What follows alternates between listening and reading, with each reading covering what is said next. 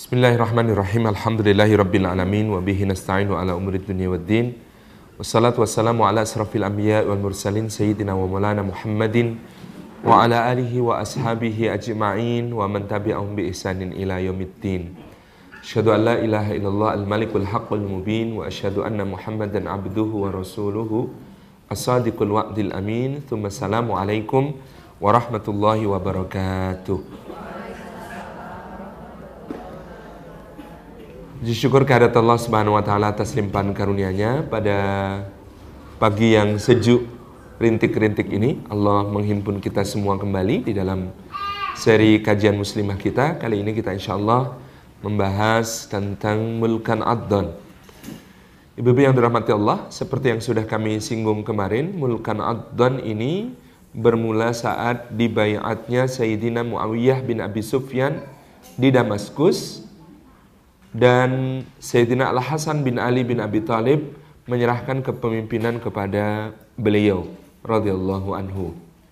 Masa pemerintahan Sayyidina Muawiyah bin Abi Sufyan ditandai dengan ketentraman dan kemakmuran yang semakin meningkat dan kaum muslimin berhasil menguasai Andalusia di barat. Andalusia adalah sekarang sebagian besar Spanyol bagian selatan yang Kemudian negerinya sangat indah dan sangat makmur. Maka daulah Bani Umayyah ini menjadi satu daerah dengan kekuasaan yang sangat luas. Membentang dari barat di Spanyol dan Maroko sampai di timur yang kemudian mencapai negara seperti Pakistan dan India sekarang. Di utara sampai ke negeri-negeri Mawara An-Nahr yang disebut sebagai Mawara An-Nahr itu e, dalam bahasa sekarang adalah Transoksiana. Ibu-ibu juga mungkin di peta nyari susah itu. Kemudian ke arah timur sampai ke wilayah-wilayah yang berbatasan dengan negeri Cina. Di bagaimana Islam dakwahnya telah sampai ke daerah-daerah yang disebut sebagai Xinjiang dan Uighur yang ada di negeri Cina sekarang. Nah, pada masa yang sangat gegap gempita oleh dakwah ini pula, karena dia bersifat kerajaan, bermulalah pula satu sistem yang turun-temurun di dalam mewariskan kepemimpinan Islam.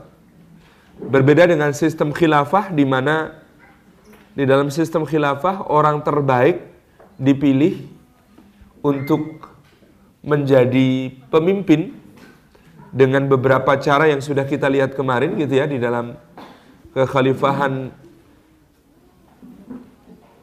yang dipimpin oleh para khulafaur rasyidin dari Abu Bakar yang dipilih secara aklamasi, Sayyidina Umar yang ditunjuk oleh Abu Bakar As-Siddiq, Sayyidina Utsman yang dipilih oleh Majelis Syura sampai Sayyidina Ali yang terpilih karena suara terbanyak kesemuanya adalah sah di dalam sistem kekhalifahan selama yang diniatkan adalah mencari orang terbaik tidak berdasarkan keturunan tetapi berdasarkan kapasitas. Pada masa mulkan karena disebut mulk, maka para pemimpin ini dipilih karena keturunan. Atau setidak-tidaknya karena musyawarah keluarga. Maka Muawiyah bin Abi Sufyan menunjuk putranya Yazid bin Muawiyah sebagai penggantinya. Dan ini dimulainya musibah pada masa awal Mulkan Ad-Don. Sehingga kita menyebut Mulkan Ad-Don sebagai dua sisi. Ad-Don dalam arti masih menggigit sunnah Nabi Shallallahu Alaihi Wasallam. Nah, kalau Khulafaur Rasyidin itu disebut berpegangan dengan sunnah Nabi SAW. Kalau mulkan itu menggigit. Kalau kita naik gunung, lebih aman mana? Berpegangan tali apa menggigit tali? Berpegangan tali, tentu saja. Menggigit ini sudah darurat mau jatuh, menggigit gitu ya. Nggak, tangannya sudah nggak bisa menggapai, kemudian hanya mulut yang bisa menggapai. Inilah uh, gambaran dari periode Mulkan ad ini. Di sisi lain Mulkan ad ini juga bermakna adanya kedaliman yang sudah dimulai oleh para penguasa uh, menggigit badannya sendiri. Ada kepala menggigit badannya sendiri. Itu ya. Kepala itu kalau menggigit badannya sendiri itu ya sakit bagi seluruh seluruh dirinya. Karena mulai pemimpin mendalimi yang dipimpin itu sama dengan kepala menggigit badannya sendiri. Nah, semua bermula dari penunjukan Yazid bin Muawiyah ini. Maka kaum muslimin terpecah lagi. Ada seorang sahabat yang hebat yang kemarin sudah kita singgung ceritanya, namanya Abdullah bin Zubair radhiyallahu anhu yang kemarin sempat mencium ubun-ubun Sayyidina Muawiyah dan memujinya sebagai yang paling layak menjadi pemimpin kaum muslimin. Begitu Yazid yang ditunjuk, Abdullah bin Zubair mengatakan demi Allah, Yazid adalah orang terakhir yang berhak untuk menjadi pemimpin seluruh kaum muslimin. Karena Abdullah bin Zubair ini sangat kenal seperti apa Muawiyah dan seperti apa Yazid. Bapaknya sih baik, kata Abdullah bin Zubair. Anaknya nggak beres gitu.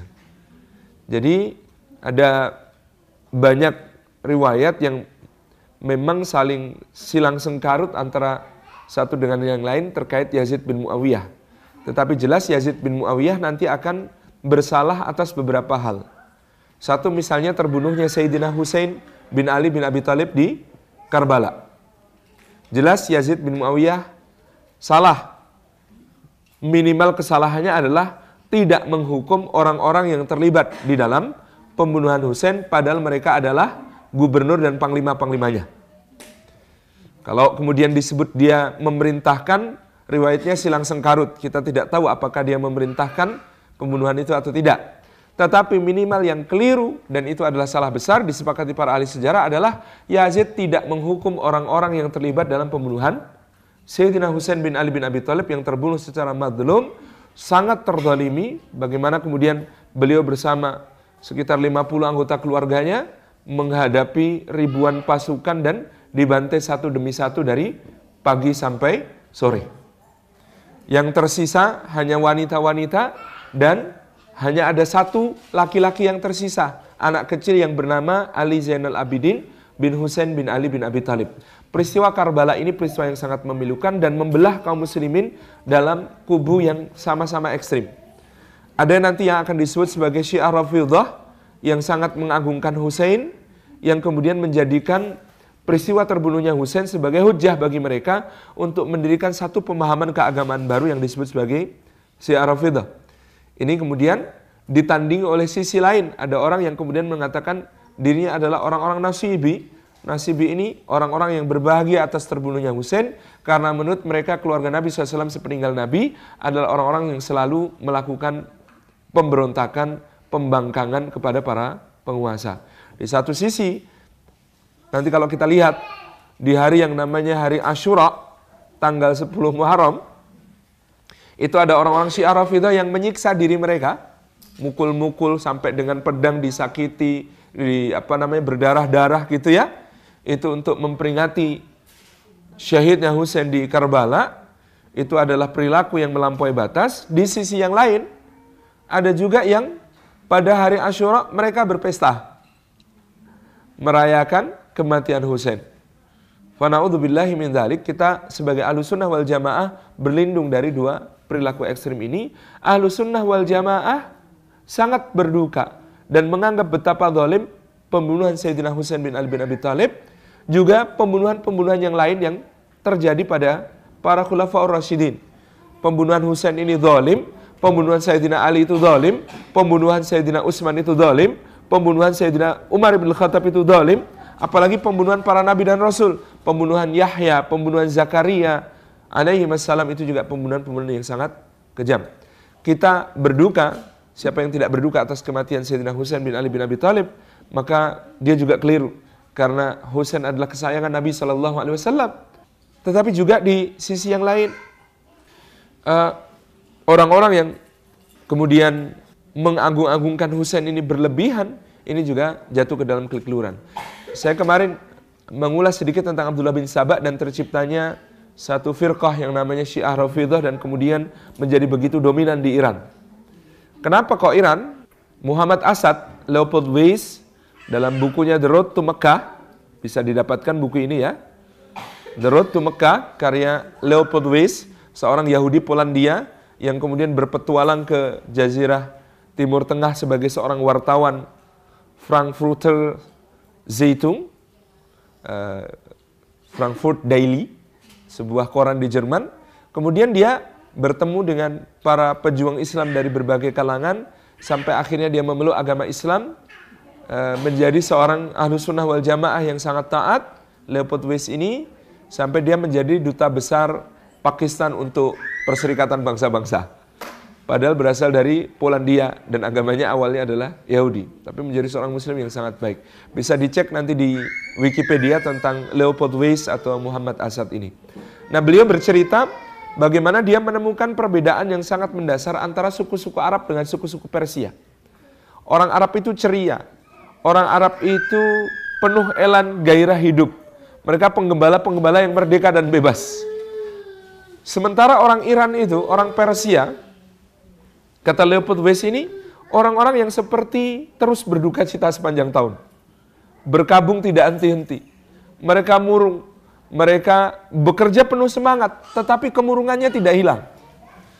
Apa rahasianya? Lalu dia melakukan penelitian dengan serangkaian wawancara dan observasi sampai dia menemukan kesimpulan orang Iran ini orang-orang terluka. Luka apa? Luka peradaban. Maksudnya bagaimana? Ketika bala tentara Sayyidina Umar ibn mengalahkan kekaisaran Persia dan memasuki Persepolis, ibu kota mereka, luka itu tidak hilang sampai kini. Sebuah peradaban yang sangat jaya selama ribuan tahun, kekaisaran Sasaniyah itu, tiba-tiba takluk di bawah orang-orang yang selama ini menjadi budak mereka, yaitu bangsa Arab. Yang bangsa Arab ini bangsa yang sangat sederhananya gitu ya hanya gembala-gembala kambing bagi orang-orang Persia yang membangun peradaban dengan istana-istana bangunan-bangunan megah yang sangat jaya. Itu sangat melukai mereka. Mereka merasa peradabannya remuk di hadapan bangsa Arab yang begitu sederhananya. Sistem ketuhanan mereka saja, filsafat ketuhanan Persia itu sangat rumit. Jadi menurut orang-orang Persia dulu sebelum datangnya Islam, dunia ini selalu menjadi pertarungan antara Ahura Mazda dan Ahriman. Kekuatan cahaya dan kekuatan gelap. Oleh karena itu mereka menyembah api sebagai simbol kekuatan cahaya, gitu ya. Agama mereka disebut sebagai Majusi, penyembah api. Jadi mereka juga meyakini bahwa dewa-dewa itu turun ke dunia untuk membasmi kejahatan dengan menitis ke jasad-jasad suci raja-raja mereka. Sirus, gitu ya, uh, Darius, kemudian uh, siapa namanya Anushirwan, gitu. Ini raja-raja mereka yang dianggap sebagai titisan, titisan dewa. Nah, begitu datang Islam, sistem ketuhanan mereka yang sangat rumit itu tiba-tiba dikalahkan oleh satu yang sangat sederhana, la ilaha illallah. Itu sistem ketuhanan yang sederhana amat gitu. Sederhana amat, la ilaha illallah. Tidak ada ilah sesembahan kecuali satu sesembahan saja yaitu Allah Subhanahu wa taala. Maka luka peradaban itu menganga. Dan kemudian mereka menemukan pelarian dari luka peradaban itu ketika mereka kalah dari Islam dan dalam tanda kutip terpaksa masuk Islam, mereka menemukan pelariannya dalam satu sistem akidah yang dibuat oleh Abdullah bin Sabah yang namanya Syiah Rafidah. Karena itulah Syiah kemudian mengganti sosok raja-raja dan dewa-dewa mereka Persia dengan sosok-sosok keturunan Nabi yang disebut sebagai 12 imam mereka. Dimulai dari Ali, kemudian Hasan, Husain, Ali Zainal Abidin, Ja'far As-Sadiq, Musa Al-Qadim, gitu ya, gitu ya. Dan sampai ke 12 imam dan imam yang terakhir yang mereka sebut sebagai Al-Mahdi Al-Muntadhar, anak kecil yang menghilang di dalam gua dan akan muncul menurut keyakinan mereka menjelang hari kiamat. Itu Mahdinya Syiah yang tentu saja berbeda dengan Mahdinya Ahlus Sunnah wal Jamaah, di mana Mahdinya Ahlus Sunnah wal Jamaah juga diyakini akan muncul menjelang hari kiamat sebagai seorang pemimpin yang akan mengisi bumi ini dengan keadilan. Gitu ya. Jadi, Ibu Ibu rahmati Allah, di mana Syiah ini muncul ketemu tiga hal sekaligus. Abdullah bin Sabah yang berniat memecah belah Islam, ketemu dengan dendamnya orang Persia yang merasa kalah, ketemu dengan kedoliman terhadap keluarga Sayyidina Ali bin Abi Thalib. Nah jadi sejak masa Daulah Umayyah ini terutama masa Yazid bin Muawiyah dengan terbunuhnya Sayyidina Husain, maka kezaliman terhadap keluarga Sayyidina Ali bin Abi Thalib itu sering terjadi. Karena mereka dianggap sebagai ancaman potensial bagi para penguasa. Namanya keturunan Nabi, gitu kan? Kalau mereka mendeklar, ayo sekarang saya sebagai keturunan Nabi akan memimpin kalian. Maka itu sudah ancaman bagi penguasa. Kalau saya jadi raja misalnya ada keturunan Nabi menggerakkan rakyat, kan saya jadi merasa ketar-ketir gitu. Nah, maka dalam sejarah keturunan keluarga Nabi ini sering mendapatkan intimidasi, pembatasan hak-hak. Mereka dizalimi dengan berbagai macam hal. Sehingga ketemulah tiga hal ini, sintesisnya menjadi satu identitas baru dalam beragama yang disebut sebagai Syiah Rafidah. Nah, sampai sekarang itu, kira-kira ketika saya umroh tahun 2013, eh, saya diberikan sebuah potret koran terbitan Teheran, koran terbitan Teheran, itu berarti tahun 2013 ya. Itu tajuk rencananya dan headline-nya bunyinya apa? Peringatan Kodisiyah, Lanansa Kodisiyah. Apa itu Lanansa Kodisiyah? Kami tidak akan melupakan kekalahan di Kodisiyah. Apa itu kekalahan di Kodisiyah? Kekalahan pasukan Persia yang dikalahkan oleh pasukan kaum muslimin dipimpin saat bin Abi Waqqas atas perintah Umar Umar bin Khattab. Maka tidak heran Syiah Rafidah itu punya kebencian kepada para khulafa Rasidin selain Sayyidina Ali. Tapi siapa yang paling dibenci? Siapa yang paling dibenci di antara khulafa Rasidin selain Sayyidina Ali? Umar. Kenapa Umar? Karena Umar ini pada masa pemerintahan Umarlah kekaisaran Persia runtuh. Saya tahun 2012 Ramadan tiga pekan di London saya ditunjukkan oleh tuan rumah tempat saya menginap sebuah TV channel Syiah Syiahnya Inggris saya shock saya tidak mengira bahwa sejauh itu mereka akan membuat membuat berita dusta. Jadi situ sedang ada ceramah oleh seorang ulama Syiah dia membacakan hadis. Qala hadatsana fulan, qala hadatsana fulan. Kayak ada sanatnya begitu. Kemudian di situ dia mengatakan di dalam hadis ini dikatakan Umar bin Khattab itu punya penyakit di duburnya yang selalu gatal dan tidak bisa sembuh kecuali dengan kemaluan pemuda-pemuda. Saya itu nonton TV itu shock gitu. Sampai sebegitunya gitu ya, membuat riwayat-riwayat palsu tentang Sayyidina Umar bin Khattab karena kebencian mereka yang sangat besar, karena dendam yang sangat besar, karena Sayyidina Umar dianggap sebagai yang menghancurkan kekaisaran Persia. Itu saya, Pak ini beneran ini. Ini beneran saluran Syiah. Ya itu saat isinya kayak begitu. Saya itu dulu dulu dulu ya, Dulu saya mengira Syiah itu ya sebatas satu pemahaman yang kemudian ada kebenciannya kepada para sahabat karena dianggap merebut haknya Sayyidina Ali sebagai pewaris Rasulullah SAW. Tapi saya tidak mengira bahwa akan sampai ada hadis-hadis kayak begitu yang dianggap hadis oleh mereka. Begitu di London itu tahun 2012 itu, saya geleng-geleng kepala, ya Allah, sampai sebegitunya kebencian itu dilahirkan dengan sebuah ucapan-ucapan yang dinisbatkan sebagai seakan hadis dengan kalimat-kalimat semacam semacam itu itu shocking itu. Itu dalam hidup saya salah satu salah satu hal yang dulu saya ngira yo, yo kalau benci hanya gara-gara Sayyidina Abu Bakar, Umar dan Utsman itu merebut haknya Sayyidina Ali, ya monggolah itu pendapat gitu ya. Tapi begitu kok ada hadis-hadis yang kayak begitu itu, saya shock gitu. Terus terang tahun itu, tahun di mana saya shock berat karena, waduh, Nah, kok sampai sebegitunya ternyata gitu dalam membenci sampai membuat riwayat-riwayat palsu yang demikian dahsyatnya. Nah, kembali kepada peristiwa tadi, Yazid bin Muawiyah ditunjuk oleh Muawiyah bin Abi Sufyan untuk menjadi penggantinya. Maka ketika Muawiyah meninggal, Abdullah bin Zubair di kota Makkah mempermaklumkan diri juga sebagai khalifah. Maka beliau menyatakan, akulah khalifah, akulah pelayan dua tanah suci, karena demi Allah, Yazid adalah orang yang terakhir pantas menjadi khalifah di antara semua yang ada di muka bumi ini. Karena setahu Abdullah bin Zubair di masa muda, Yazid bin Muawiyah itu nggak bisa lepas dari khamr. Setahu Abdullah bin Zubair di masa muda, Yazid bin Muawiyah itu tenggelam dalam berbagai macam dosa dan kemaksiatan, sehingga menurut Abdullah bin Zubair enggak. Kalau dia enggak, nggak layak jadi pemimpin. Kemudian beliau dibaiat. Maka kalau menurut sejarawan-sejarawan ahlu sunnah, pada masa itu sebenarnya bukan ada dua khalifah. Tetapi uh, Muawiyah bin Abi Sufyan ini secara de jure seakan-akan digantikan oleh anaknya, yaitu Yazid bin Muawiyah. Tetapi secara de facto yang berkuasa adalah Abdullah bin Zubair sebagai khalifah. Karena Abdullah bin Zubair wilayah kekuasaannya lebih luas. Meliputi seluruh jazirah Arab sampai Yaman, Mesir, dan juga Irak. Ini wilayah kekuasaan Abdullah bin Zubair yang luas. Sementara Yazid itu hanya berkuasa di dekat Damaskus saja, di sekitar Suriah saja. Dan ini berlanjut sampai nanti pada masa Yazid digantikan oleh Muawiyah bin Yazid. Nah Muawiyah bin Yazid ternyata solehnya kebangetan.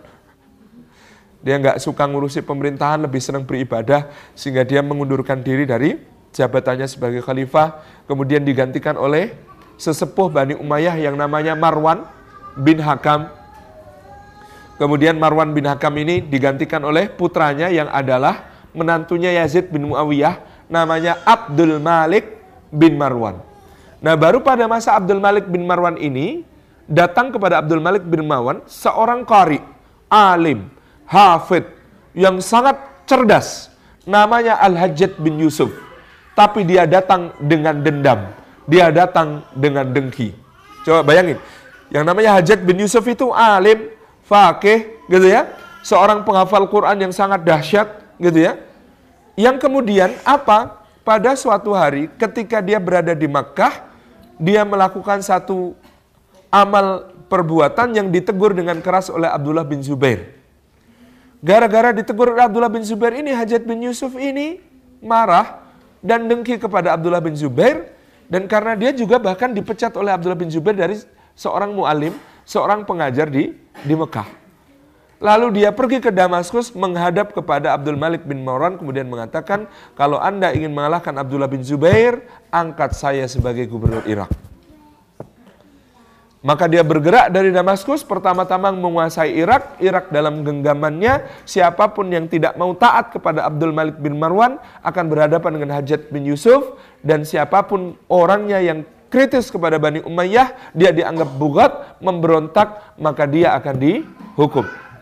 Maka Al-Hajjaj bin Yusuf ini selama masa dia menjadi gubernur Irak dan kemudian merajalela ke selatan untuk mengalahkan Abdullah bin Zubair, pada masa beliau, beliau ini terbunuh kurang lebih 120 ribu kaum muslimin, bahkan termasuk sahabat-sahabat Nabi Shallallahu Alaihi Wasallam karena mereka kritis kepada penguasa dan itu sudah dianggap sebagai memberontak. Padahal cuma ngeritik ketika khutbah, ketika ngajar, ketika apa, itu sudah langsung ditangkap dan kadang-kadang dihukum bunuh. Termasuk di antara yang dibunuh ada Said bin Jubair, murid kesayangan Abdullah bin Abbas, dan ada termasuk beberapa sahabat yang mulia, ya termasuk juga Abdullah bin Zubair yang dianggap sebagai pemberontak, dikepung di Ka'bah, dimanjanik, dan kemudian sampai Ka'bahnya pun rubuh.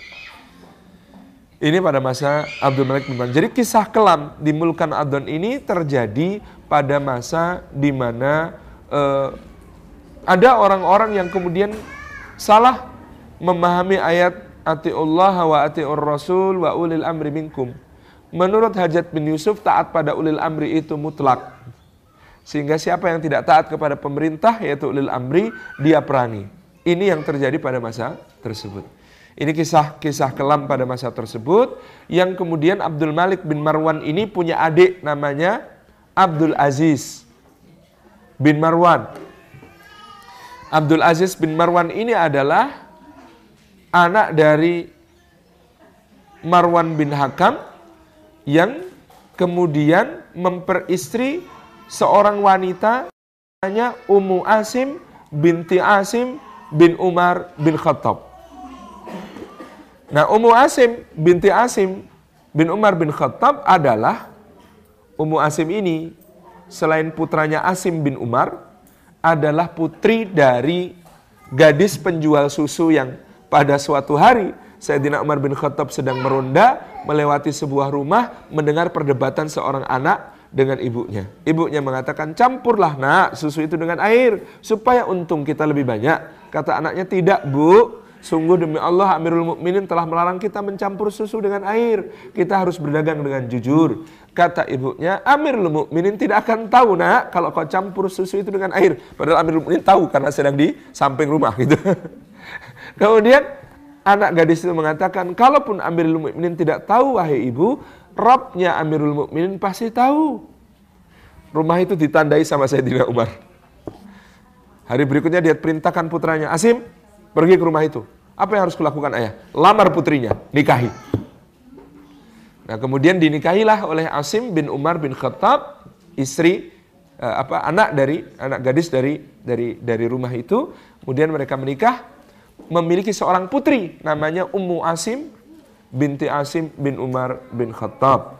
Lalu Ummu Asim ini diperistri oleh Abdul Aziz bin Marwan, putra dari Khalifah uh, Marwan bin Hakam dan adik dari Abdul Malik bin Marwan. Kemudian Abdul Aziz bin Marwan ini memerintah di Mesir. Suatu hari Abdul Aziz bin Marwan ini kemudian mendapatkan putra dari Ummu Asim binti Asim. Nama putra ini adalah Umar bin Abdul Aziz. Inilah yang akan menjadi permatanya Bani Umayyah pada masa Mulkan Adon ini di mana kemudian kekuasaan berganti dari masa Abdul Malik bin Marwan digantikan oleh putranya yang bernama Walid bin Abdul Malik. Walid ini seorang yang badannya kayak binaragawan, perkasa dan seorang yang sangat tangguh dalam bergulat. Tapi yang namanya Walid bin Abdul Malik, badan gede kayak begitu, kalau di hadapan gubernur-gubernur yang zalim, nggak punya nyali. Dia baru negur Hajat bin Yusuf, dolimnya jangan bablas-bablas Pak D gitu. Manggilnya Wak gitu ya. Dolimnya jangan jangan terlalu kejam atau Pak D gitu. Amirul Mukminin tahu tidak? Apa sebabnya Amirul Mukminin masih duduk di situ? Masih duduk di singgasana kekhalifan itu. Iya ya Pak D. Ya udah terserah Pak D gitu. Nggak berani. Sampai-sampai zaman itu Umar bin Abdul Aziz yang sudah mulai menginjak dewasa itu kemudian diangkat menjadi gubernur Madinah. Dan ketika dia jadi gubernur Madinah, pokoknya dia tidak mau kalau gubernur Irak yang bernama siapa? Hajat bin Yusuf lewat wilayahnya. Kalau mau haji silahkan lewat jalan lain. Nggak boleh lewat Madinah. Kata Umar bin Abdul Aziz saking bencinya kepada kezaliman Al-Hajjaj. Berulang kali Umar bin Abdul Aziz berdoa, Ya Allah dunia telah penuh dengan kezaliman. Walid di Syam. Walid itu sepupunya. Sekaligus kakak iparnya. Walid bin Abdul Malik di Syam. Hajat bin Yusuf di Irak. Khalid bin Abdullah Al-Qasri yang ada di Mekah. Ya Allah, bumi telah penuh dengan kezaliman. Selamatkan umat Muhammad ini ya Allah. Selamatkan umat Muhammad. Ini ketika jadi gubernur Madinah ini Umar bin Abdul berada dalam masa transformasi. Sebelumnya ketika di Mesir, dia seorang pangeran Bani Umayyah yang hidupnya sangat megah dan mewah. Jadi diceritakan pada masa itu dia kalau pakai baju, baju seharga 30 ribu dirham dia anggap terlalu kasar, kurang halus. Saya itu dulu bingung bu, baju kok 30 ribu dirham itu terus kayak apa? 30 ribu dirham itu tahu berapa bu? Satu dirham itu tiga setengah gram perak, berarti 70 ribu rupiah sekitar sekarang. 70 ribu kalikan 30 ribu itu 2,1 miliar. Itu bajunya Umar bin Abdul Aziz itu 2,1 miliar harganya. Kata dia ini terlalu kasar. Cariin yang lebih halus lagi. Itu waktu kecil ya. Waktu dia masih muda. Waktu dia masih pangeran Bani Umayyah di, di Mesir. Itu bilangnya gitu. Saya dulu bingung. Apa sih bahannya? Sesutra-sutranya sutra masa segitu sih? Ternyata bukan cuma bahannya bu. Ini soal celupan warnanya. Saya baru dikenalkan oleh Ustadz Muhammad Fazil Adim tentang za'faron kira-kira sekitar 3-4 bulan yang lalu. Ternyata Rasulullah SAW itu melarang laki-laki memakai baju yang dicelup za'faron. Za'faron itu bumbu, saffron kan? Bumbu itu adalah grade terakhir dari 20 tujuan grade dalam saffron. Grade tertingginya dipakai untuk jadi parfum. Jadi bagian yang seperti uh, benang sari atau putihnya, saya lupa gitu ya. Itu yang kemudian warnanya adalah warnanya merah. Jadi nanti warnanya ini bertingkat sampai kuning kunyit. Tapi warna utama kualitas tertinggi itu merah. Kalau dicelupkan baju ke dalam zakfaron ini, maka warnanya akan menjadi kuning menyala. Nah, saya membayangkan begini, parfum zakfaron itu kalau di Abdul Samad Al-Qurashi atau di Al-Arabiyah Lil Ud, yang kemarin saya cerita toko parfum itu, satu tola harganya 1.600 real. Karena tahu bu ya, yang namanya parfum zakfaron itu dari satu kebun yang berhektar-hektar itu cuma jadi sak botol. oh itu kan jadi mahal sekali, gitu ya. Ini satu satu apa namanya? Satu tola itu bisa 1.600 rial. Berapa bu? 1.600 rial. Karikan karikan 4.000 deh biar gampang. 1.600 kali 4.000. Gak usah dipakai bu ya. Jadi ini parfum ini dipakai bujang nggak boleh pakai. Bujang nggak boleh pakai zafaron. Ada seorang sahabat masih bujangan pakai zafaron. Kuning-kuning sampai di di, di bagian uh, sininya ini. Dipakai di bagian sini sampai kuning-kuning gitu.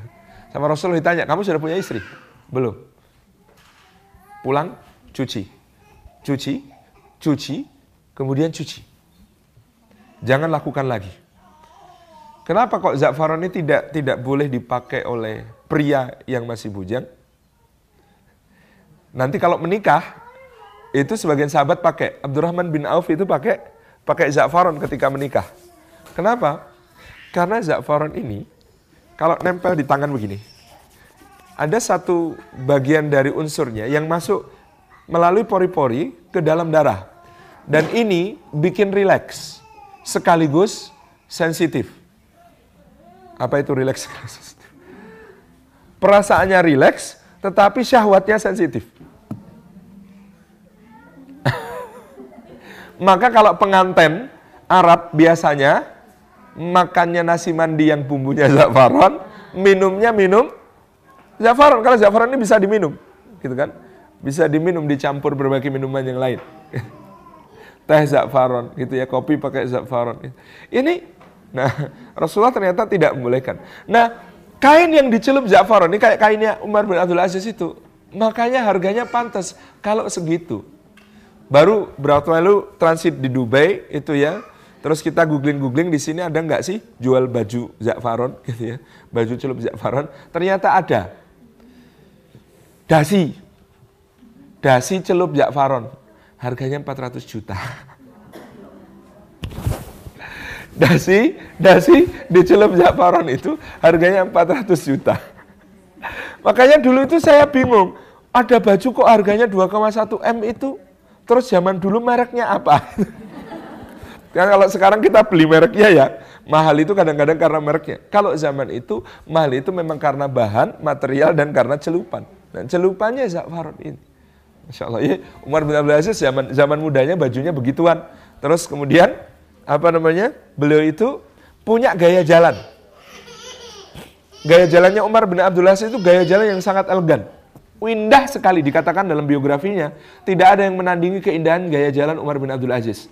Sampai-sampai di seluruh wilayah itu, gadis-gadis itu pengen niru. Cara berjalannya Umar bin Abdul Aziz. Kalau berhasil niru itu bangganya luar biasa. Jadi dia itu apa namanya trendsetter dan dan dan dia itu memang ganteng gitu ya badannya tinggi kemudian kalau memakai pakaian pakaian yang kayak begitu gitu dan jaya jalannya yang khas nanti ketika dia sudah bertobat jadi khalifah dia berusaha menghilangkan gaya jalannya itu dan selalu gagal dia jalan gitu ya terus dia bilang sama Muzahim tiap kali aku gaya jalannya kayak gitu hai Muzahim tolong ingatkan aku. Kata Muzahim, ya kalau begitu saya capek ingatkannya. Oh ada itu diingatkan baru beberapa detik kemudian sudah kumat lagi. Saking kemudian sudah sangat menyatunya dengan diri beliau gaya jalannya seperti itu. Padahal kemudian Umar bin Abdul Aziz menyadari ini gaya jalan begini ini jangan-jangan dimurkai Allah. Gaya-gayaan gitu. Subhanallah itu ya, jadi ada catatan saya tulisan dulu saya tulis judulnya yang tidak hilang dari masa lalu. Kalau Umar bin Abdul Aziz itu yang tidak hilang dari masa lalu itu gaya jalannya. Orang hijrah, sehijrah-hijrahnya hijrah, itu ada yang tidak hilang kan dari masa lalu.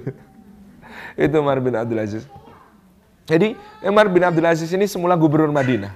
Nah ketika dia menghalangi Al-Hajjaj bin Yusuf untuk um, umrah ataupun haji lewat Madinah wilayah kekuasaannya, dia kemudian dipecat oleh kakak iparnya Walid bin Abdul Malik ini kemudian ditarik ke Damaskus. Dia dia jadi pejabat tanpa pos. Jadi tidak punya wilayah kekuasaan. Dia hanya di keluarga bangsawan Bani Umayyah. Karena dia itu adalah suami dari Fatimah binti Abdul Malik yang adalah adik dari Walid bin Abdul Malik ini. Jadi dia ini menikah dengan sepupunya sendiri. Fatimah binti Abdul Malik. Nah kemudian tinggal di Damaskus, dia nganggur. Di situlah dia banyak belajar, dekat dengan para ulama gitu ya. Makin berubah hidupnya, makin menjadi orang yang sangat zuhud hidupnya, ahli ibadah, takut kepada Allah gitu ya. Sampai kemudian Walid juga meninggal, Hajat juga meninggal. Ketika Hajat bin Yusuf meninggal, Umar bin Abdul Aziz sujud syukur. Jadi ternyata ada orang itu ya, ya zaman di mana ke, kezaliman begitu luar biasa, dia meninggal sujud syukur itu ternyata diamalkan oleh para ulama. Hasan al Basri sujud syukur. Umar bin Abdul Aziz sujud syukur ketika mendengar berita wafatnya Al Hajat bin Yusuf. Meskipun Al Hajat bin Yusuf ini karena dia juga aslinya ulama, ketika menjelang wafat itu lucu kalimatnya. Ya Allah, mereka berprasangka buruk kepadamu. Mereka mengira engkau tidak akan mengampuniku. Padahal engkau ya Allah, maha pengampun. Ya Allah, jangan wujudkan prasangka buruk mereka. Wujudkanlah prasangka baikku, yaitu bahwa engkau maha pengampun. Ini orang dolim mau mati kalimatnya menarik sekali. Jadi kata dia, orang-orang ini berprasangka buruk kepadamu ya Allah, bahwa mereka tidak, bahwa engkau tidak akan mengampuniku. Dosanya memang banyak sekali, pembunuhan yang dilakukannya banyak sekali gitu. Kemudian dia mengatakan, maka wujudkanlah prasangka baikku bahwa engkau ini tetap maha pengampun kepada semua hambamu. Lalu dia meninggal. Nanti Umar bin Abdul Aziz itu mimpi. Dalam mimpinya dia melihat yang namanya hajat itu dibunuh oleh Allah sebanyak pembunuhan yang dia lakukan di dunia. Dengan cara, semua cara yang pernah dia gunakan untuk membunuh, persis dikisah sama Allah di akhirat. Lalu setelah itu diampuni. Lalu setelah itu diampuni oleh Allah. Karena ibu-ibu ini kalau baca Quran itu dapat jasanya Hajat bin Yusuf juga. Dia yang membantu Abdul Aswad Ad-Duali nyusun harokat Quran. A, I, U, dan tajwid semuanya dilengkapi tanda bacanya Quran itu oleh Abdul Aswad Ad-Duali bersama Al-Hajat bin, bin Yusuf. Jadi dia itu dapat pahala jariah kalau bapak ibu baca Quran. Gak apa-apa. Gak apa-apa, gak masalah bu. Karena banyak yang berjasa bukan cuma dia gitu ya. Tapi intinya Masya Allah ya. Orang itu punya sisi-sisi yang luar biasa. Tapi ini kesimpulan Umar bin Abdul Aziz menarik sekali. Kalau Hajat bin Yusuf yang kayak gitu saja, 120 ribu orang yang dia bunuh, lalu dia dikisos oleh Allah Subhanahu Wa Taala sampai tuntas kisahnya, kemudian diampuni sama Allah, Kata Umar bin Abdul Aziz, maka aku menjadi sangat optimis seluruh umat Nabi Muhammad SAW itu diampuni oleh Allah SWT. Itu itu yang dikatakan Umar bin Abdul Aziz. Kata beliau, kalau kayak Hajat bin Yusuf saja diampuni akhirnya oleh Allah, maka pasti umat Muhammad ini diampuni semuanya. Karena dia pernah ngomong sama kakaknya Walid. Bang, kakak iparnya itu, kita ini nggak terganggu sama Hajat bin Yusuf. Eh, kenapa? Kalau semua umat dan bangsa lain itu membawa penjahat-penjahatnya yang paling hebat, terserah mereka mau bawa berapa saja. Terus kita Bani Umayyah ini, kekuasaan daulah Bani Umayyah ini, bawa hajat satu saja, kita bisa mengalahkan kejahatan mereka semua. ini kata Umar bin Abdul Aziz sampai sebegitunya. Jadi silahkan bangsa-bangsa dan umat-umat lain itu bawa penjahatnya masing-masing. Ah, kita bawa Hajat bin Yusuf satu aja. Mereka semua itu kalah sama kita. Ini dikatakan Walid. Walid akhirnya meninggal, digantikan oleh adiknya namanya Sulaiman bin Abdul Malik. Kalau Walid itu badannya keker, Sulaiman badannya gemuk. Dan makannya banyak. Jadi sehari bisa ngabisin 200 butir telur kalau dalam biografinya itu. Seneng banget makan telur, tapi mungkin bukan telur ayam yang dimaksud adalah telur burung tertentu yang memang enak. Nanti wafatnya itu usia masih 39. Nah, stroke. Stroke. Nih, jadi Sulaiman bin Abdul Malik ini memerintah dengan cukup amanah. Ini dibanding kakaknya yang nggak kuat menghadapi para para penjahat kekuasaan ini, Sulaiman ini mending. Dan yang lebih bagus lagi dari Sulaiman adalah Umar bin Abdul Aziz diangkat menjadi penasehatnya. Penasihatnya Sulaiman bin Abdul Malik ini. Maka banyak kebijakan Sulaiman ini adalah atas nasihat Umar bin Umar bin Abdul Aziz. Termasuk apa-apa yang kemudian di, dinasihatkan ini memperbaiki hubungan dengan para ulama, termasuk yang dinasihatkan mengembalikan sebagian yang eh, tanah-tanah uh, maupun barang-barang yang diambil secara zalim dari kaum muslimin di berbagai macam tempat. Ini Sulaiman memerintah singkat, lalu dia jatuh sakit menjelang wafat itu. Dia bingung siapa yang mau jadi pengganti saya ya. Itu. Anaknya didatangkan, anaknya namanya Dawud dan Muhammad. Dawud dan Muhammad ini didatangkan, masih kecil-kecil anaknya. Dipakain baju khalifah, ambruk. Saking beratnya. Disuruh ngangkat pedangnya khalifah, nggak kuat. Nangislah Sulaiman bin Abdul Malik itu. Kata dia, beruntunglah yang punya anak yang sudah dewasa dan perkasa. Kata Umar bin Abdul Aziz, yang beruntung bukan yang punya anak dewasa dan perkasa. Yang beruntung itu orang bertakwa. Ditegur sama Umar bin Abdul Aziz. Wahai Umar, panggilkan Roja. Nah, salah satu penasihat beliau yang lain, seorang ulama besar namanya Roja bin Hahiwa. Umar bin Abdul Aziz keluar. Roja ditanya, siapa yang sebaiknya aku tunjuk jadi penggantiku? Anak-anakku masih kecil-kecil. Kata Raja, ya kalau baginda bermaksud untuk selamat di akhirat, saya bisa kasih saran. Apa maksudmu? Tunjuklah orang yang bertakwa kepada Allah sebagai pengganti Anda, nih saya Anda diringankan hisap di akhirat. Siapa yang kau maksud? Siapa lagi? Umar bin Abdul Aziz, adik ipar Anda. Penasehat Anda. Orang yang menjadi orang yang paling tulus di dalam keluarga Anda kepada Anda selama ini. Sulaiman bimbang. Iya juga. Tapi adik-adikku nggak akan terima kalau Sulaiman, eh, kalau kalau Umar yang diangkat. Rojak garuk-garuk juga iya ya. Adikmu masih ada Hisham, masih ada Yazid, masih ada Maslamah. Bisa bersatu melakukan pemberontakan mereka kalau kemudian Umar yang diangkat. Oh gini saja, ini jalan tengah kata Rojak tunjuk Umar sebagai pengganti Umar nanti adalah Yazid, setelah Yazid kemudian Hisham. Jadi kau tunjuk tiga penggantimu sekaligus. Gimana? Mikir lama akhirnya, ya Amirul Mukminin, waktumu terbatas, malaikat maut sudah dalam perjalanan. Ditakut-takuti sama roja gitu kan. Oh sudah tulis ini wasiatnya, ditulis wasiatnya. Akhirnya kemudian Betul, yang ditunjuk adalah Umar bin Abdul Aziz. Surat dibungkus, Sulaiman kemudian wafat. Umar bin Abdul Aziz masuk mengurus jenazahnya Sulaiman. Kemudian dia lihat Raja memegang surat. Surat apa itu? Kata Umar. Rahasia. gitu kan. Ya Raja ini orangnya ulama tapi agak lucu gitu. Suka suka apa namanya juk juga. Rahasia. Itu ada kaitannya denganku enggak? Kalau ada namaku di situ hapus. Kata rojak GR. Sok tahu kamu.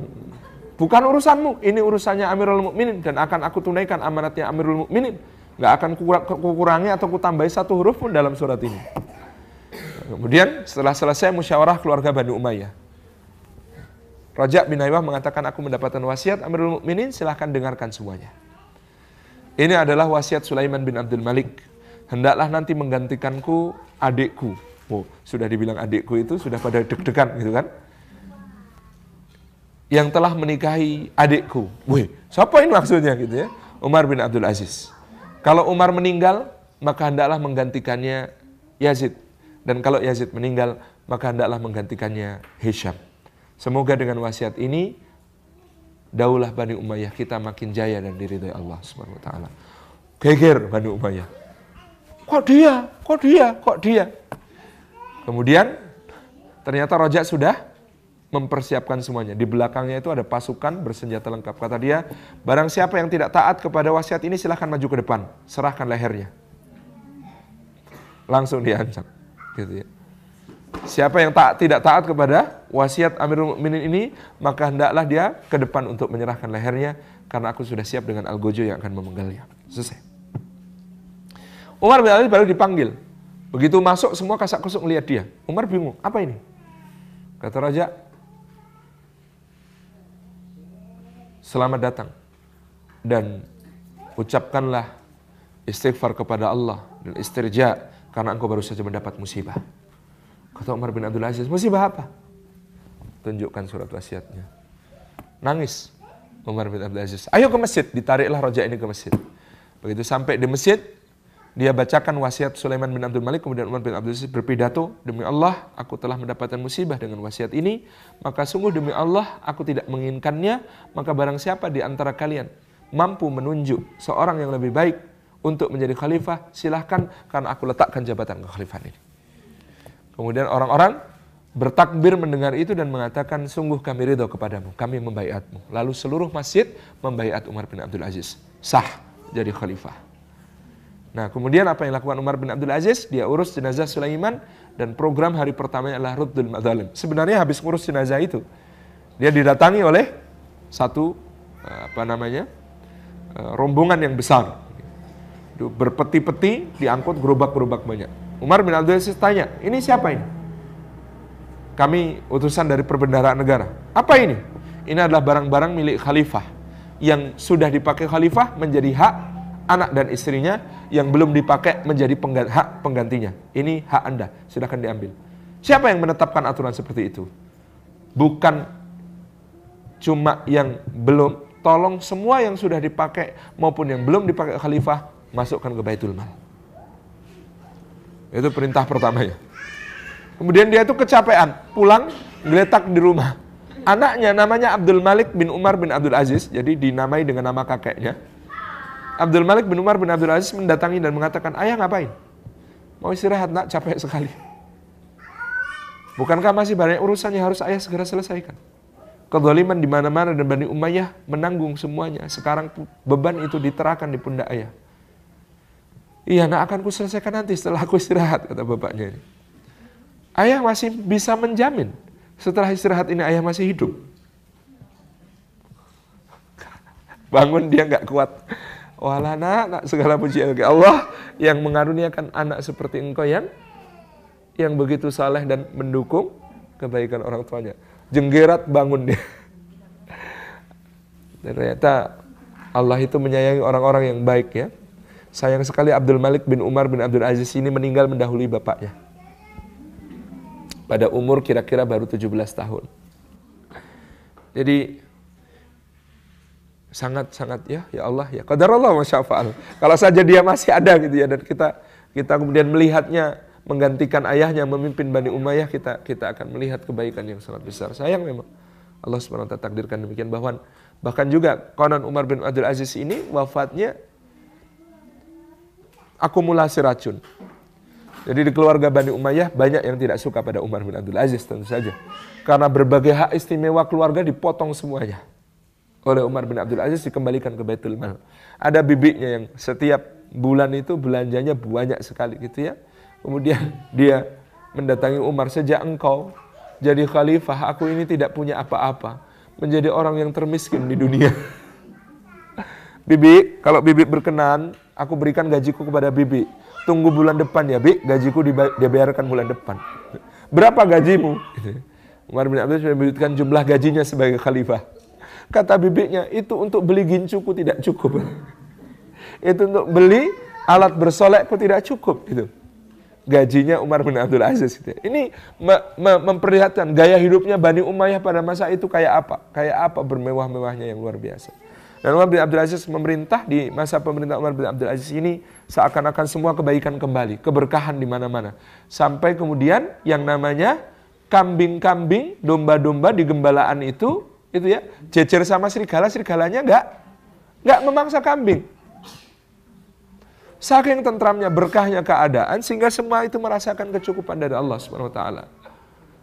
Zakat di Afrika itu sampai nggak ada yang mau menerima ada yang menerima zakat, nggak ada yang mau menerima zakat. Itu padahal pemerintah Umar bin Aziz cuma dua tahun.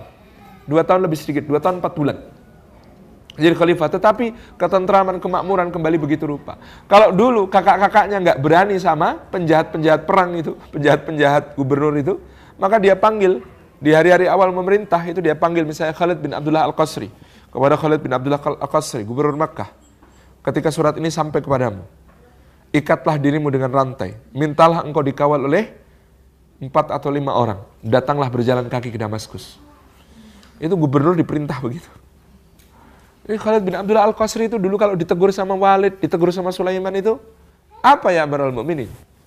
Aku lebih tahu tentang kekuasaanku dan orang-orang yang kuperintah. Jangan mencoba mengaturku.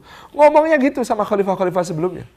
Tapi begitu Umar bin Abdul Aziz ngirim surat, baca suratnya aja gemeteran. Padahal ya, tadi Walid itu orangnya binaragawan, yang namanya Sulaiman itu gemuk, gede, gitu Umar bin Abdul Aziz itu megang pena saja gemeteran.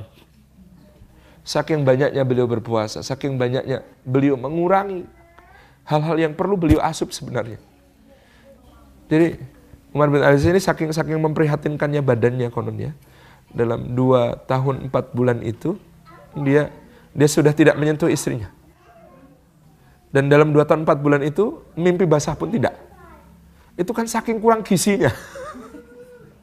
Itu saking kurang nutrisinya gitu. Dikomentari, dikomentari para para ulama gizi buruk itu khalifah kena gizi buruk gitu. Sampai sedemikian ya. Jadi tabarak rahman ya dalam dalam keadaan seperti itu. Eh, habis semuanya untuk mikirin rakyat. Habis semuanya untuk mengelola negara. Habis semuanya untuk dia itu berkorban untuk untuk masyarakatnya gitu. Tuh, Khalid bin Abdul Qasir itu menghadap ke Damaskus dari Mekah jalan kaki. Sampai di, di, di Damaskus, apa yang dikatakan oleh Umar bin Abdul Aziz ini gemeteran di tangannya. Nunjuk, kamu masuk ke penjara. Aku akan umumkan ke seluruh negeri siapa pun yang pernah dirugikan olehmu supaya mengadu. Dan kamu harus bertanggung jawab atas semua pengaduan mereka. Masya Allah, Bu. Bisa memandang, tak bisa menikmati. Jadi aku melahirkan Jadi ini masa pemerintahan Umar bin Abdul Aziz, masa masa kejayaan. Jadi di, di masa Umar bin Abdul Aziz ini program pemerintah sampai pada subsidi pernikahan. Ini ada gadis dilamar bujang, mereka mau menikah, itu dapat subsidi negara. Jadi pernikahan itu disubsidi negara. Di saking saking bingungnya mau mau APBN buat apa? saking makmurnya, saking berlimpahnya begitu ya. Itu di masa Umar bin Abdul Aziz. Nah, dia meninggal. Dan konon meninggalnya karena akumulasi racun. Jadi tiap hari makanannya ditaruh racun dikit, dikit, dikit, dikit, dikit, dikit, dikit, makin lama akhirnya ngumpul kan, akhirnya wafat. Gitu. Itulah Umar bin Abdul Aziz rahimahullah taala. Jadi ini yang yang terjadi. Uh, saya juga tadi lupa menyebut, Sayyidina Hasan bin Ali itu juga meninggal karena racun. Dipaksa oleh adiknya untuk bilang siapa yang meracun abang. Kata, kalau aku ngomong, kaum muslimin akan terpecah belah lagi. Enggak, aku enggak akan ngomong siapa yang meracunku. Aku tahu siapa yang meracunku. Tapi aku enggak akan ngomong siapa. Jadi ketika diperiksa dokter itu ususnya sudah putus-putus. Itu ganasnya racun yang di, di, dipakai untuk membunuh Sayyidina Hasan bin Ali bin Abi Thalib. Makanya kalau eh, tadi saya bilang Syiah itu pertemuan antara kedoliman kepada keluarga Rasulullah gitu ya, ajaran sesatnya Abdullah bin Sabah sama sama kemudian dendamnya Persia itu jadi jadi sangat kuat sekali fanatismenya gitu. Nah, Daulah Bani Umayyah kemudian uh, melewati masanya, ada Hisham uh, memerintah, Yazid memerintah, Yazid orangnya sangat uh, keras, jadi dia kembali melakukan berbagai macam uh, penindasan. Kemudian Hisham, Hisham ini baik, Hisham ini lumayan lumayan lumayan soleh dan lumayan banyak perbaikan pada masa pemerintahannya, lebih lembut orangnya dan Hisham ini kemudian ngambil kalung dari Baitul Mal yang dia tahu itu kalung kakaknya, Fatimah binti Abdul Malik. Yang dulu oleh Umar bin Abdul Aziz diminta dimasukkan ke Baitul Mal. Kemudian dikembalikan, kak ini kalungmu. Dulu kan sama suamimu dimasukin Baitul Mal. Sekarang kan sudah nggak ada suamimu, pakai lagi lah. Gitu kan. Hei, kata Fatimah binti Abdul Malik kepada adiknya. Di masa ketika dia masih hidup saja, aku sudah ridho berpisah dengan kalung ini karena dia memintaku memilih bersama kalung atau bersama suami. Bagaimana sekarang setelah dia meninggal? Aku memakainya lagi. Aku takut nanti di akhirat berpisah dengannya. sudah kembalikan lagi ke Baitul Mal sana gitu ya. Ini kata Fatimah binti Abdul Malik, istrinya Umar bin Abdul Aziz yang pada saat itu ditawari sama Hisham, ini perhiasan kakak ini pada di Baitul Mal. Oh, suaminya kakak itu lebay banget ya. Semua-semua dimasukin Baitul Mal, apa-apa dimasukin Baitul Mal gitu kan. Jadi Fatimah menceritakan satu malam itu suaminya tanya, "Istriku sayang, liatin kalung gitu. Kamu tahu nggak itu dari mana? Oh ini hadiah dari ayah dan ibuku. Menurutmu ayah dan ibumu mendapatkannya dari mana? ya kan dia penguasa. Ya dari mana aja sih bang? Nah, menurutmu kira-kira kita akan kesulitan nggak di akhirat menjawab ketika ditanya Allah itu dari mana? Langsung dilepas. Nih bang. Taruh sana di Baitul Mal gitu kan. Sudah sampai seperti itu ya. Tabarakallah. Jadi uh, ini Daulah Bani Umayyah ini akhirnya berakhir nanti pada masa uh, Al-Walid bin Yazid bin Abdul Malik. Al-Walid bin Yazid bin Abdul Malik. Kemudian Muawiyah bin Yazid bin Abdul Malik. Uh, ini seorang seorang bangsawan Bani Umayyah melarikan putranya yang namanya Abdurrahman bin Muawiyah. Abdurrahman bin Muawiyah ini dilarikan ke arah Maroko, kemudian dari Maroko nyebrang ke Andalusia. Pada saat itu gerakan Abbasiyah sudah sudah mencapai Damaskus dan menguasai Damaskus. Gerakan Abbasiyah ini dirintis oleh seorang yang sangat uh, alim tapi juga kejam, namanya Abdul Abbas As-Safah. Nah, Abdul Abbas As-Safah memulai kampanyenya dari Khurasan. Karena dari Khurasan ini hadis Nabi SAW menunjukkan bendera-bendera hitam datang dari arah Khurasan itu tanda kejayaan akhir zaman. Jadi hadis itu sudah dimanfaatkan oleh Daulah Abbasiyah untuk dulu melakukan gerakan. Sekarang dipakai ISIS hadisnya. itu hadis itu sudah dipakai dulu Abbasiyah untuk gerakan menumbangkan Daulah Bani Umayyah yang dianggap dolim kepada rakyat. Maka banyak ulama yang bergabung, banyak ulama yang ikut untuk kemudian kampanye Daulah Abbasiyah ini. Rakyat mendukung Bani Abbasiyah dan kemudian Bani Abbasiyah ini menyerbu ke Damaskus. Selesai Daulah Umayyah, Daulah Abbasiyah berdiri mengambil ibu kota di Kufah di Irak. Abul Abbas as tidak berumur panjang, beliau meninggal, digantikan oleh adiknya namanya Abu Ja'far Al-Mansur. Nah Abu Ja'far Al-Mansur inilah ya yang kemudian menjadi pembangun Daulah Abbasiyah, dia yang membangun kota Baghdad dengan sedemikian rupa. Disebutkan dalam sejarah Abu Ja'far Al-Mansur adalah penguasa pertama yang paling sulit ditemui. Karena birokrasinya maupun karena bentuk istananya. Jadi istana Abbasiyah zaman Abu Ja'far al-Mansur itu dibangun di tepian sungai Tigris, kemudian sungai Tigris dibelah supaya mengaliri sisi kanan dan kiri kota. Jadi kotanya berbentuk lingkaran sempurna, jari-jarinya 40 mil. Di kota Baghdad itu dibangun dengan jari-jari 40 mil dan dikelilingi oleh sungai Tigris. Nanti kalau kita lihat deskripsinya kota Baghdad itu kita geleng-geleng kepala. Kok ya pernah ada dibangun kota kayak begitu? tinggi benteng terluar kota Baghdad itu itu 40 meter. Gimana orang bisa masuk? Tinggi benteng terluarnya 40 meter. Lebar di atasnya itu bisa kereta empat sekaligus jejer-jejer jalan bareng. Tebalnya kan begitu bagian atas berarti. Dan benteng Baghdad itu tujuh lapis. Lapis ketujuh nanti ada di puncak Baghdad, di tempat khalifah memerintah. Itu puncak tertinggi Baghdad. Di situ nanti akan ada riwayat zaman Harun ar-Rasyid. Harun ar-Rasyid itu bisa ngobrol sama awan. Ngobrol sama awannya gimana? Dia itu kalau ngomong sama awan, hei awan, pergilah ke mana pun kau suka, jatuhlah di mana pun kau mau, nanti hasil buminya pasti datang kepadaku. Itu khalifah-khalifah Abbasiyah itu hidup dalam istana yang begitu dahsyat yang luar biasa. Maka dulu ada fatwa unik. Nih, Bani Abbasiyah ini kalau soal membangun kota-kota dengan dahsyat memang juaranya. Ada cerita unik. Harun ar-Rasyid itu punya istri namanya Zubaidah. Sangat disayang Zubaidah ini. Suatu hari Harun ar-Rasyid marah sama istrinya. Kemudian dia ngomong, kalau kamu malam ini masih di istanaku juga, kamu tercerai dari aku.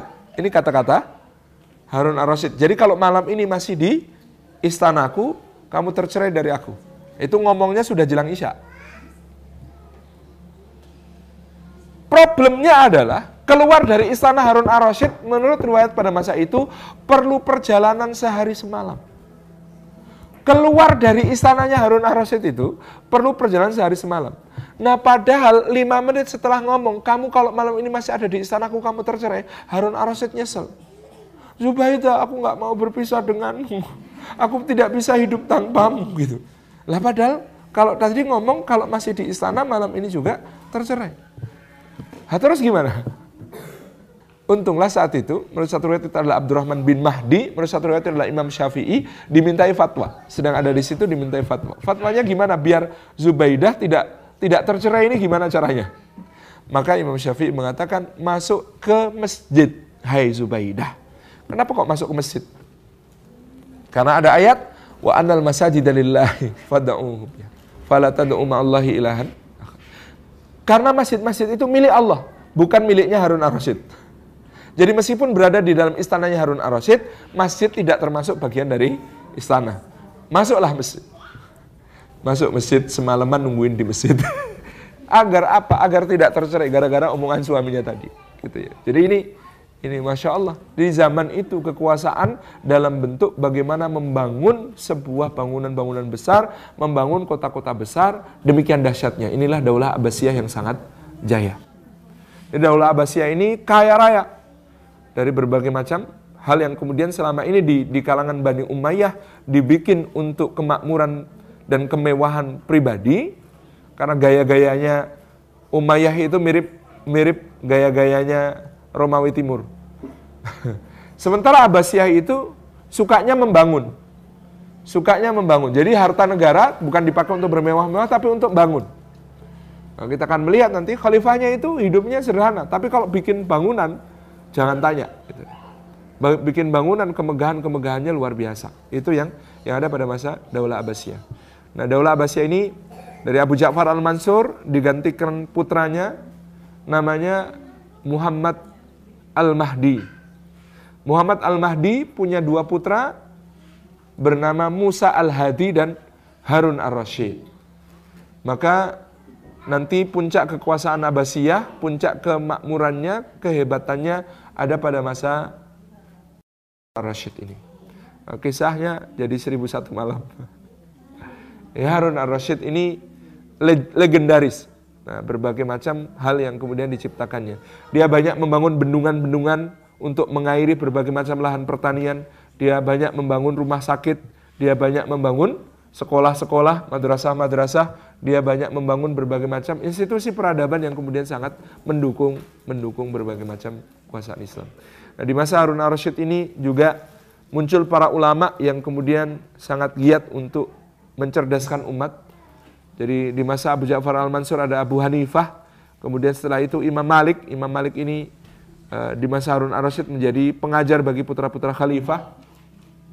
Imam Malik diteruskan oleh Imam Ash-Syafi'i. Imam Ash-Syafi'i ini umurnya lebih muda daripada Harun ar-Rasyid, tapi Harun ar-Rasyid sering meminta nasihat kepada Imam Syafi'i. Kemudian ketika Imam Syafi'i wafat, itu ya ada Imam Ahmad bin Hambal. Sayang pada saat itu Harun ar-Rasyid juga sudah meninggal digantikan putranya Al-Ma'mun bin Harun. Yang Al-Ma'mun ini terpengaruh oleh banyak orang-orang Mu'tazilah, yang orang Mu'tazilah ini banyak terpengaruh oleh filsafat Yunani. Gara-garanya filsafat Yunani ini timbul fitnah yang disebut sebagai fitnah kemahlukan Al-Quran. Fitnah kemahlukan Al-Quran ini banyak korban. Karena ulama-ulama dipaksa untuk mengatakan bahwa Quran itu makhluk.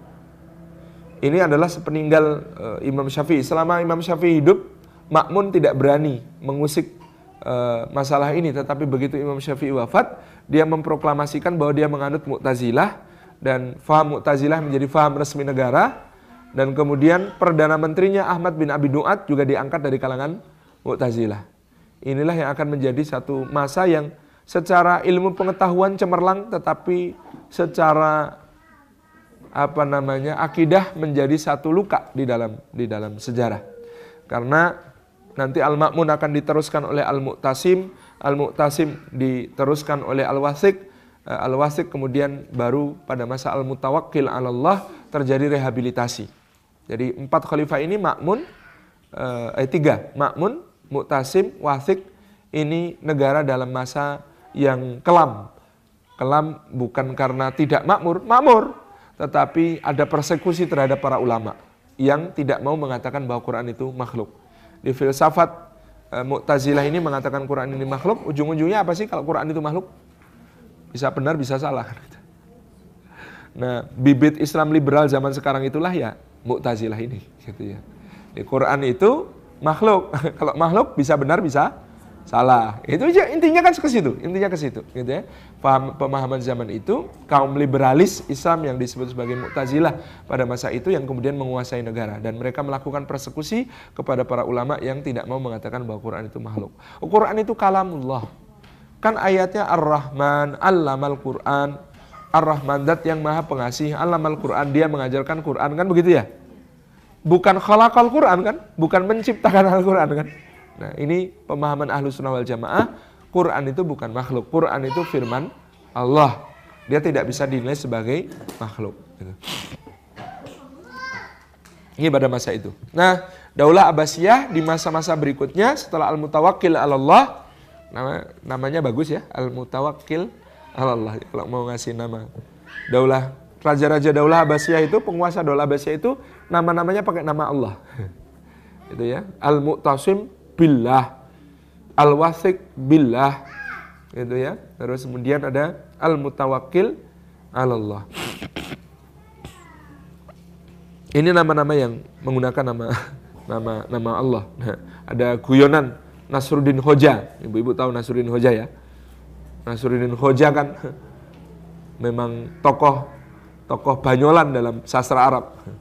Konon Timur Leng keturunan Jengiskan ketika menguasai Baghdad, dia tanya kepada Nasruddin Hoja, ini raja-raja Abbasiyah ini kalau pakai nama pakai bilah-bilah Allah Allah gitu ya. Kalau saya bagusnya apa? Nasruddin. Nasruddin menjawab, ente, ente naudzubillah. gitu. Jadi masya Allah. Nah, setelah masa Amul Tawakil, Daulah Abbasiyah ini makin lemah di pusat. Tetapi di daerah terdapat sultan-sultan yang berkuasa. Ibu-ibu yang dirahmati Allah, di, di daerah terdapat sultan-sultan yang berkuasa. Mereka kekuasaannya sangat uh, besar. Nah, misalnya di Khawarizm. Khawarizm itu di timur. Di Bukhara, Samarkand, gitu ya, kota-kota di timur. Ini terbangkitlah uh, kekuasaan yang disebut sebagai uh, apa namanya uh, uh, kekhanan Khawarizm. Kemudian di daerah yang stepa tengah ini ada seorang sultan yang bangkit namanya Alep Arslan. Yang kemudian Alep Arslan ini nanti menjadi pahlawan yang bisa menghalau pasukan salib uh, kedua. Kemudian uh, di sebelah barat kemudian muncul sultan-sultan yang lain. Ada sultan-sultan dari Uzbekistan namanya Imaduddin Zangki yang kemudian diteruskan oleh putranya Nuruddin Mahmud Zangki kemudian digantikan oleh Sultan-Sultan Ayubiyah dari orang-orang Kurdi di Azerbaijan yang dimulai oleh Salahuddin Al-Ayyubi. Kemudian di Mesir nanti ada Sultan-Sultan dari Mamluk bekas-bekas budak yang kemudian berasal dari Asia Tengah dari Kaukasus Rusia Selatan.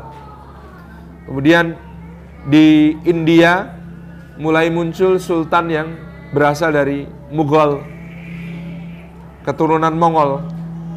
Di masa-masa ini adalah masa disintegrasi Abbasiyah, di mana kekuasaan de facto berada di tangan para sultan yang ada di berbagai macam wilayah. Inilah uh, kerapuhan Daulah Abbasiyah pada masa akhirnya, sampai kemudian pukulan pertama terhadap Daulah Abbasiyah terasa, dan itu sudah difirasatkan oleh seorang ulama besar namanya Imam Al-Ghazali. Imam Al-Ghazali itu tahun 1096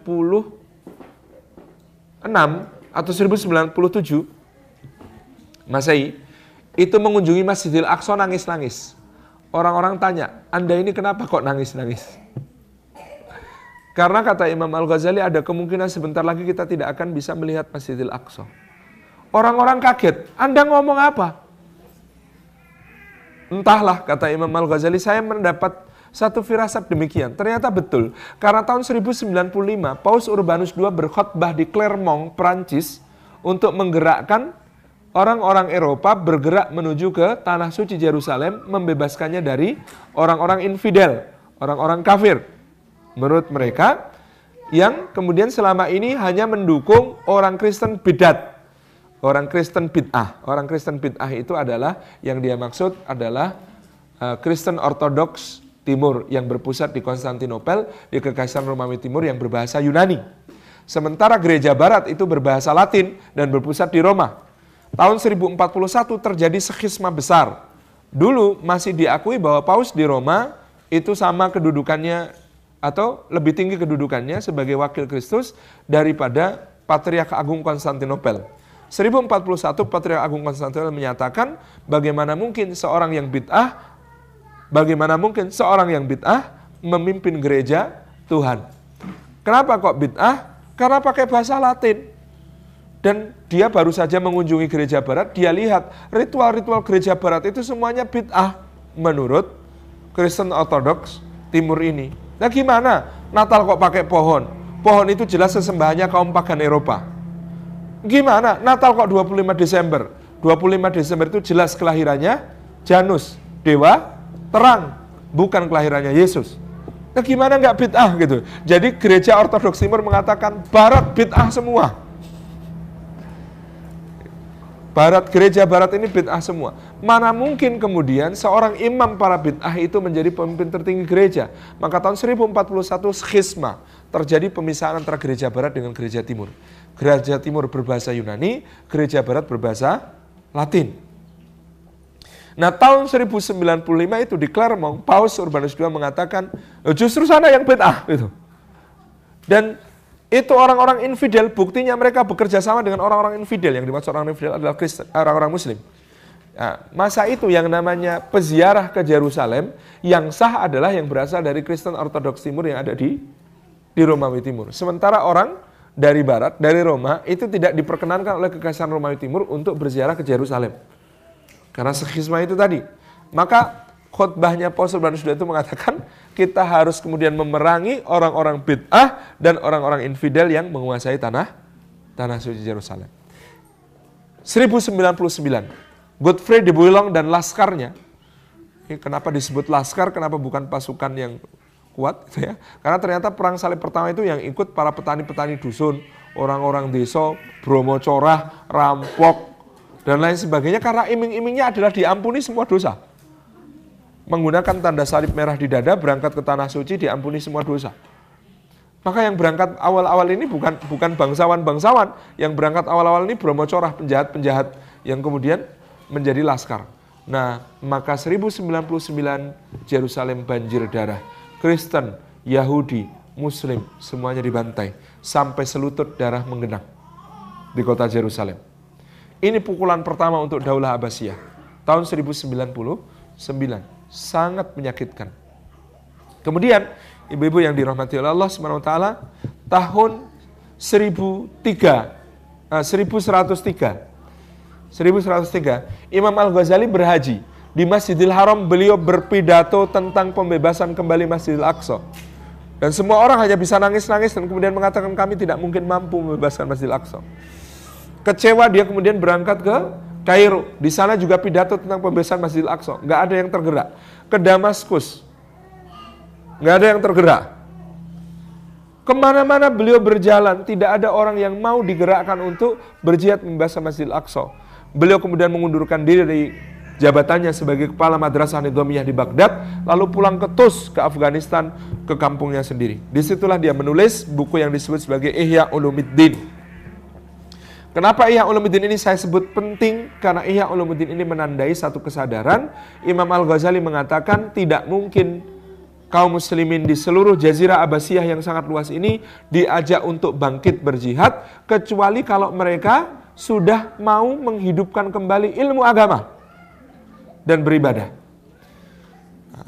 Buku ini menjadi tonggak perlawanan kaum muslimin kepada penjajahan yang datang ke negeri mereka. Maka kemudian Buku ini ternyata berada di tangan yang tepat. Ada seorang ulama namanya Abdul Qadir Al-Jailani. Nah, ini selalu disebut dalam tahlilan di Indonesia tapi nggak pernah tahu siapa orangnya. Abdul Qadir Al-Jailani ini kemudian membuat zawiyah-zawiyah dan kutab-kutab tempat untuk belajar anak-anak muda kurikulum yang dia ya ulumuddin. Nah, kurikulum ini dipakai di semua kutab dan zawiyah untuk mendidik anak-anak muda ini supaya tangguh fisiknya, bagus apa namanya ruhiyahnya, bagus sakofahnya, bagus juga kemudian berbagai macam sisi dirinya. Dah, kemudian ternyata bangkit seorang penguasa tadi yang saya sebut Imaduddin Zangki mulai berjuang berjihad melawan pasukan salib. Maka langsung Abdul Qadir Jailani mengirim murid-muridnya gabung kalian ke sana. Gabung kalian ke sana, gabung kalian ke sana. Maka mujahid-mujahid besar nanti bahkan pada masa pasukan Nuruddin Mahmud dan pasukannya Salahuddin Ayubi, tulang punggung jihadnya adalah murid-murid Abdul Qadir Al-Jailani rahimahullah taala. Jadi kisah pembebasan Masjidil Aqsa itu pada masa Salahuddin Ayubi itu ceritanya tidak hanya sekedar perangnya Salahuddin Ayubi, ada tahap persiapan sebelumnya yang luar biasa dirintis oleh para ulama, dirintis oleh Imam Al-Ghazali, Syekh Abdul Qadir Al-Jailani, sampai Nuruddin Mahmud, sampai kemudian baru Salahuddin Al-Ayubi rahimahullah ta'ala. Ini pembebasan Masjidil Aqsa yang menandai e, bersejarah kembalinya kejayaan kaum muslimin ketika itu. Tapi hantaman kedua memukul lagi. Di timur, tahun 1250, mulai bergerak pasukan Mongol di bawah pimpinan Pangeran Hulagu Khan, putra Jenghis Khan. Mereka bergerak Khawarizmi dilibas habis. Kekhanan Khawarizmi dilibas habis. Bergerak terus ke barat, bahkan kemudian sudah mencapai pintu gerbang Baghdad. Pengepungan terjadi. Padahal pasukan Mongol ini oleh para ulama pada masa itu sudah digambarkan udah kayak Ya'jud wal Ma'jud. Udah mau kiamat ini. Kenapa? Pasukan Mongol ini kalau lewat hutan, hutannya gundul. Langsung. Kalau lewat danau, danaunya kering ya kalau lewat kota kotanya hancur. Pokoknya ke mana-mana membawa kehancuran pasukan Mongol ini. Dan nanti konon gitu ya kalahnya pasukan muslimin Baghdad itu ketika berada dengan pasukan Mongol salah satunya karena saking baunya orang Mongol ini karena nggak pernah mandi berbulan-bulan. Ayah kalah gitu. Masih perang kok mikir nahan bau gitu. Jadi saking nggak beradabnya pasukan Mongol ini hancur-hancuran. Maka hancur Baghdad, sungainya Tigris berubah menjadi berwarna hitam kemerahan karena darah dan tinta. Dan ini menjadi guncangan yang maha dahsyat ke seluruh dunia Islam. Kengerian itu menjalar langsung ke barat, ke seluruh wilayah. Bergerak pasukan Mongol ini perlahan-lahan setiap kota yang didatangi hancur. Setiap kota yang didatangi hancur, hancur. Sampai pasukan ini akhirnya sudah mencapai wilayah menjelang dekat Palestina. Di Mesir, waktu itu ada Sultan Ayubiyah terakhir yang memerintah. Ada seorang ulama namanya Izuddin bin Abdul Salam yang kemudian nanti digelari Sultanul, Ulama. Eh, sultannya para ulama. Karena apa? Dia tanya sama Sultan, Anda sanggup enggak mimpin jihad mengusir Mongol untuk menyelamatkan kaum muslimin? Sultannya mikir, mikir, mikir, mikir gitu. Sanggup nggak ya? Sanggup nggak ya? Kata Syekh Izzuddin bin Abdul Salam ini, Imam Izzuddin bin Abdul Salam ini, kalau anda nggak sanggup turun dari tahta sekarang atau saya turunkan. Gitu sih. Iya, kalau nggak sanggup turun. Ini ulamanya ini bisa memaksa sultan ini turun tahta. Sultannya turun tahta, ya sudah saya nggak sanggup gitu. Akhirnya kemudian dia tawarkan, siapa yang sanggup memimpin kaum muslimin berjihad melawan Mongol? Ada seorang budak di situ, maju, badannya keker, seorang yang berasal dari Asia Tengah, dari eh, daerah-daerah Kaukasus, Rusia, Rusia Selatan. Saya sanggup. Siapa namamu? Kutus. Ah, namanya aja aneh gitu. Jelas bukan nama orang Arab. Namamu siapa? Kutus. Baik, sekarang aku beri nama engkau Saifuddin, engkau pedangnya agama, berangkat. Zaman itu nama tokoh-tokoh itu semuanya Udin sedunia. Semuanya Udin. Nah, kita lihat ya. Itu ya, Solahuddin, Nuruddin, gitu ya. Imam Ibnu Tamiyah itu Taqiyuddin, Imam Nawawi itu Syarafuddin. Ibnu Qayyim itu namanya Syamsuddin, Imam Dahabi itu namanya Syamsuddin juga gitu ya. Semuanya Udin, Udin, Udin, Udin. Maka ini diberi nama Saifuddin, nama kamu. Nah, yang ngasih nama aja Izuddin juga. Din. Nggak ada orang namanya nggak pakai din di zaman itu. Pokoknya ini Udin sedunia. Berangkat Saifuddin, engkau Saifuddin. Maka Saifuddin ini berangkat berjihad dengan pasukan Mesir menghadang pasukan pasukan Mongol. Mereka bertemu di satu mata air di sebelah selatan kota Baitul Maqdis namanya Ain Jalut. Inilah pertempuran yang disebut sebagai pertempuran Ain Jalut yang sangat menentukan di mana pasukan Mongol dipukul mundur tetapi istri dari Saifuddin Muzaffar Kutus namanya Julenar syahid menjadi syahidah di dalam pertempuran ini. Itu sedih sekali. Jadi pulang itu ya setelah menang perang karena istrinya syahidah itu pulang itu sudah kayak nggak punya punya daya hidup, nggak punya semangat hidup lagi sehingga kemudian beliau akhirnya sakit dan meninggal. Saifuddin Mudaffar Kutus ini memimpin satu pasukan yang begitu agung, memukul mundur pasukan Mongol, tetapi habis itu gara-gara istrinya meninggalkan, ternyata kekuatannya di istrinya. Istrinya syahidah, maka dia kemudian sakit dan kemudian meninggal. Dia digantikan oleh satu temannya sesama budak, namanya Ruknuddin Baibars. Nah, din lagi, Ruknuddin Baibars. Nama aslinya Baibars. Karena bukan nama Arab banget itu ya, nama Kaukasus, nama Rusia Selatan. Nah, Ruknuddin Baibars ini yang kemudian juga memperkuat daulah daulah yang ada di di Mesir. Jadi ibu-ibu yang dirahmati Allah, ini kisah, ini pasukan Mongol itu terhenti di dua titik. Di barat di Ain Jalut, di selatan di Majapahit. di selatan ini gara-gara Raden Wijaya ngakalin pasukan yang berasal dari Mongol gitu ya, maka mereka terhenti. Ekspansi ke selatan terhenti di di apa namanya Singasari kemudian Kediri dan Majapahit ini. Jadi dipukul mundurnya pasukan Mongol itu di dua titik di barat dengan perang terbuka yang sangat jantan, kalau di selatan dengan tipu daya. Jadi dulu kita ini ahli tipu daya sebenarnya. Jadi kita tipu daya kan. Jadi kan yang yang motong telinganya utusan Kubilai Khan itu adalah Raja Kertanegara dari Singasari. Nah, ketika utusannya pulang, dia lapor Raja Copo, Raja Jawa, ini Raja Copo. Raja Jawa telah menentang Anda, Raja Jawa telah membuat Anda malu. Maka apa yang dilakukan? Aku Kubilai ngirim pasukan. Ternyata ketika pasukannya Kubilai belum datang, Raja Kertanegara ini sudah diberontak oleh Jaya Katwang dari Kediri dan kemudian meninggal, gitu ya, gugur. Nah, menantunya Kertanegara namanya siapa namanya? Raden Wijaya, Sang Rama Wijaya itu kemudian melihat ini pasukan Mongol datang kesempatan. Anda nyari siapa? Raja Jawa. Saya tunjukkan gitu. Jadi yang diserang oleh pasukan Mongol itu bukan bukan Kertanegara yang dulu menyakiti, tapi musuhnya Kertanegara gitu. Yang adalah Jaya Katwang yang mengangkat diri sebagai raja Raja Jawa. Salah sendiri memang Jaya Katwang gitu ya. Kemudian dihancurkanlah Jaya Katwang gitu ya. Nah, tinggal sekarang PR-nya Raden Wijaya menghancurkan pasukan Mongol. Maka mereka dijamu dengan toak Jawa yang sangat banyak, mabuk-mabukan di sungai berantas, lalu kapal-kapalnya diserang dengan panah-panah api, ditembakin, dibakar, sampai akhirnya si saya melarikan diri ke utara. Jadi dipukul mundur lagi gitu ya. Jadi ceritanya begitu gitu ya. kita ini sama-sama dengan dengan dengan uh, Saifuddin Mudafar Kutus sama-sama memukul mundur pasukan Mongol, tapi caranya beda. Gitu. Jadi ini uh, masa akhir Abbasiyah sampai kemudian uh, masa akhir Abbasiyah ini ditandai dengan dipindahkannya khalifah dari Baghdad ke Kairo. Dipindahkannya khalifah yang cuma boneka akhirnya. Cuma boneka sampai kemudian muncul tahun 1520 Salim Al-Awwal yang berasal dari Daulah Utsmaniyah di Turki, cucu Muhammad Al-Fatih yang telah mewujudkan mimpi tujuh abad kaum muslimin untuk menaklukkan Konstantinopel ibu kota Kekaisaran Romawi Timur yang bentengnya tidak tertembus selama 2000 tahun. Benteng Konstantinopel itu tidak tertembus selama 2000 tahun.